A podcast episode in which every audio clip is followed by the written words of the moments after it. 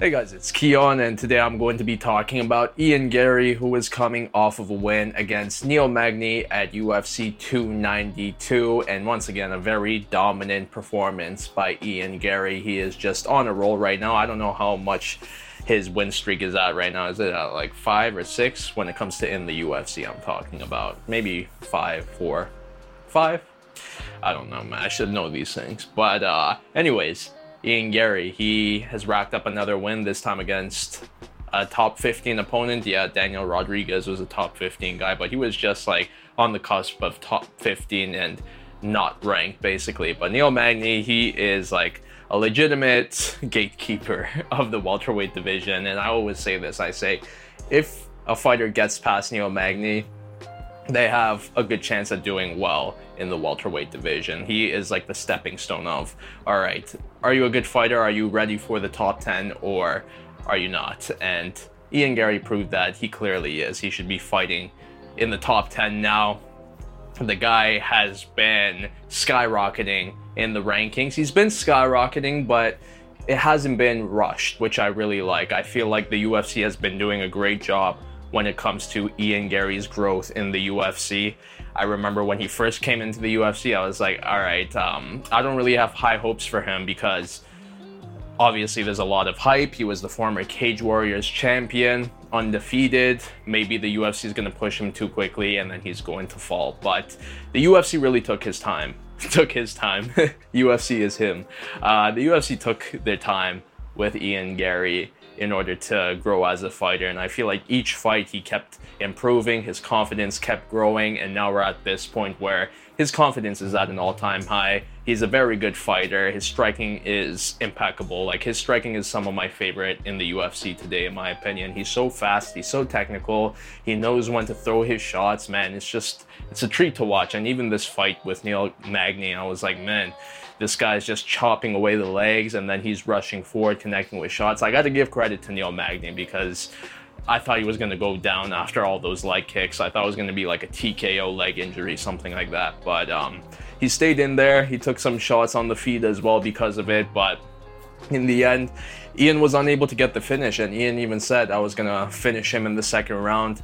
He was unable to predict that finish. And uh, because of it, he was wrong. It was still a win, you know, but he was wrong about his prediction, which is a shame because this guy, you know, his entire shtick right now is like is cocky and confident. You could call it confident, you could call it cocky. I want to lean more towards cocky because I feel like he's really leaning in towards the the villain role. I feel like ever since he came into the UFC, people did not like him. They're calling him the Conor McGregor wannabe.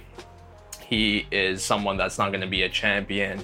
Um, but he's been proving people wrong and he's still continuing that villain act. I feel like he's even doubling down on that and he realizes people don't like him for that but he keeps going and when i mean what i mean by him being the villain is that he likes to say things like whenever an opponent signs that dotted line i take that as an offense and i'm going to prove them wrong and i'm going to make them regret uh, thinking that they had the chance to beat me because that's not going to be the case. And in a way, I kind of I understand that. I understand uh, when he says things like that, and in a way, it, has been get, getting him in trouble as well because it's like, all right, why are you starting beef with someone like Neil Magny? Why are you posting the picture of your opponent being knocked out after the fight was all said and done? You know, um, I think he had he has this genuine mentality of like I'm offended when people think they could fight me and beat me.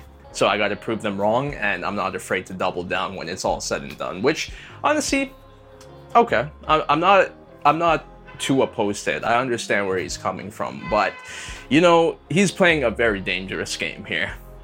Whenever a fighter plays the role as the villain, as the heel, they need to keep winning because the moment they lose, oh my god, all hell is breaking loose. Because even right now, even with Ian Garry winning these fights, looking good, people are still to give him shit because he's just so cocky. And that's why I, I, want to differentiate confidence and cockiness because I feel like the cockiness roots more towards being a villain, and that's what Ian Garry is being. So maybe he looks at it in his own eyes, yeah, I'm being confident. This is just how I am. This is what I do. But because of all the hate he's been getting, especially because people are like, oh, this guy's trying to be like Conor McGregor.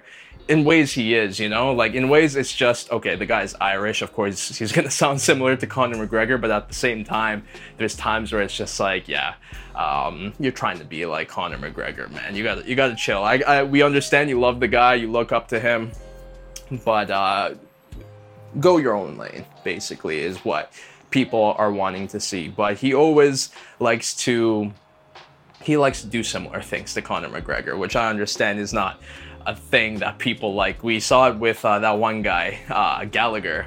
What was his name? I was gonna say Peter Gallagher. Uh, I forgot his first name, but Gallagher from uh, Bellator.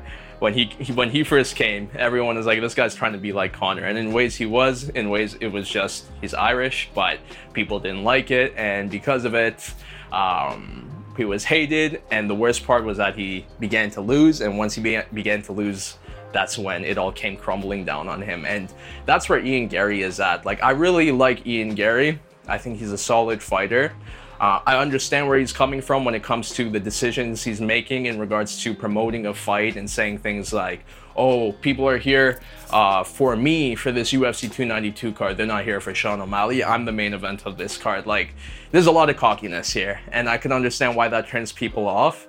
Um, I understand where he's coming from from that, but at the same time, he has to know that if he loses, even if it's just like an injury where he like gets injured and then his opponent wins, man, it's gonna be big troubles for him, you know? Um, it's not gonna be a good thing, and I don't know if he'd be able to recover from it afterwards.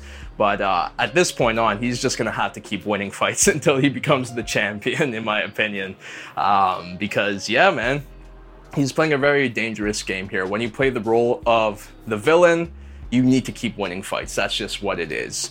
Colby Covington did it. Um, Chael didn't really do it, but Chael, like, you know, Chael was a very special exception in my opinion. But um, all the bad guys, they really need to keep winning. Even Conor McGregor. I don't know if you could con- consider Conor as a villain, but um, he was still doing a lot of things that didn't make people happy. And had he lost and not backed up those words, people would be laughing at him. But he kept winning. He became a double champion, and that's what uh, Ian Garry has to do. Not become a double champion, but he has to keep winning because the moment he slips, it's gonna be bad for him. So I hope he's just aware of that, and I hope he's confident in himself, knowing that not only is he going to reach the top and become the champion, but he's gonna stay there for a bit. You know, it's like let's say he does become the champion and he loses it right away that's not going to be good, man. That's going to be a bad look for him.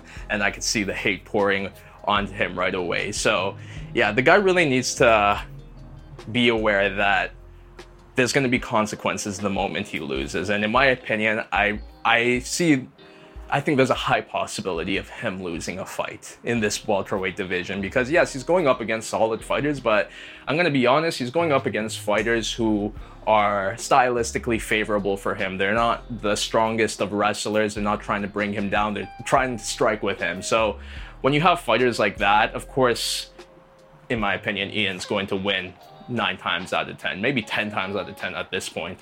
Um, but if he goes up against a really strong wrestler, a strong grappler, like let's say he fights a Colby Covington, a Kamaru Usman, one of those guys at the top, Khamzat Chimaev, like man, it's I don't I don't like his chances there. Yes, his striking is good, but I don't think his takedown defense is good enough against strong grapplers, and I think. Uh, it's to be troublesome for him once he gets to the top. Do I think he'll become a champion? Possibly, man. Like, I, I could see it happening. But do I think he'll be a long-time champion? I don't think so, to be honest. Especially when you have fighters like Shavkat Rakhmonov around.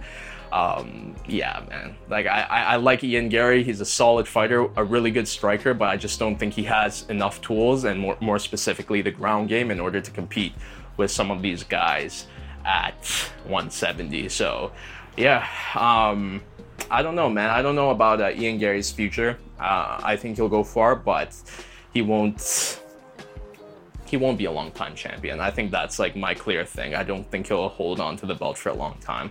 Um, who do I think Ian Garry should fight next? So he did call out uh, Stephen Thompson. I don't know what's happening with that. I feel like Stephen. I heard something that Stephen didn't want to take that fight. If he doesn't, okay. Like I, I think stylistically that's a fun matchup, but once again, that's a matchup where it's like it, it's it's favoring Ian Garry. You know, like yes, Stephen is a good striker as well, but he's old now and um, he doesn't have ground a ground game. So if he goes up against someone like Ian Garry, I just think Ian Garry is gonna get that win personally. Um, which is cool, you know, like a passing of the torch type of fight. That's fine, but still, it's not. I don't know, man. Once he goes up against a strong wrestler, I feel like he's gonna have a lot of troubles. That's just my opinion. But uh, if it's not uh, Stephen Thompson, I think they should do the Geoff Neal fight again. I, I, was really interested in that fight. I think that would have been a very good test for Ian. Still, somewhat of a favorable test because um, Geoff is not a strong grappler, but still, you know, I think uh, Geoff is like a solid top 10 guy to test yourself to see, like, okay, can I advance to the top five? Will I beat those guys? Like, Shavkat Rakhmonov and Geoff Neal was a perfect example of that. So I could see that same thing happening with Geoff Neal and Ian Garry. If it's not Geoff Neal, there's also Sean Brady. If you want to put him up against another up and comer, I think uh, that would be a tough fight for him because Sean Brady's a, t- uh, a strong grappler. So it's just like, okay, let's see how Ian fares against a top 10 grappler in the welterweight division. I think that'll be interesting too. Who else was there? Um, Vicente Luque coming off of that win against Rafael dos Anjos. If you want to build Ian up slowly a little bit more, that's a good test as well. I think that those three options are good. Ian, Geoff, Stephen Thompson.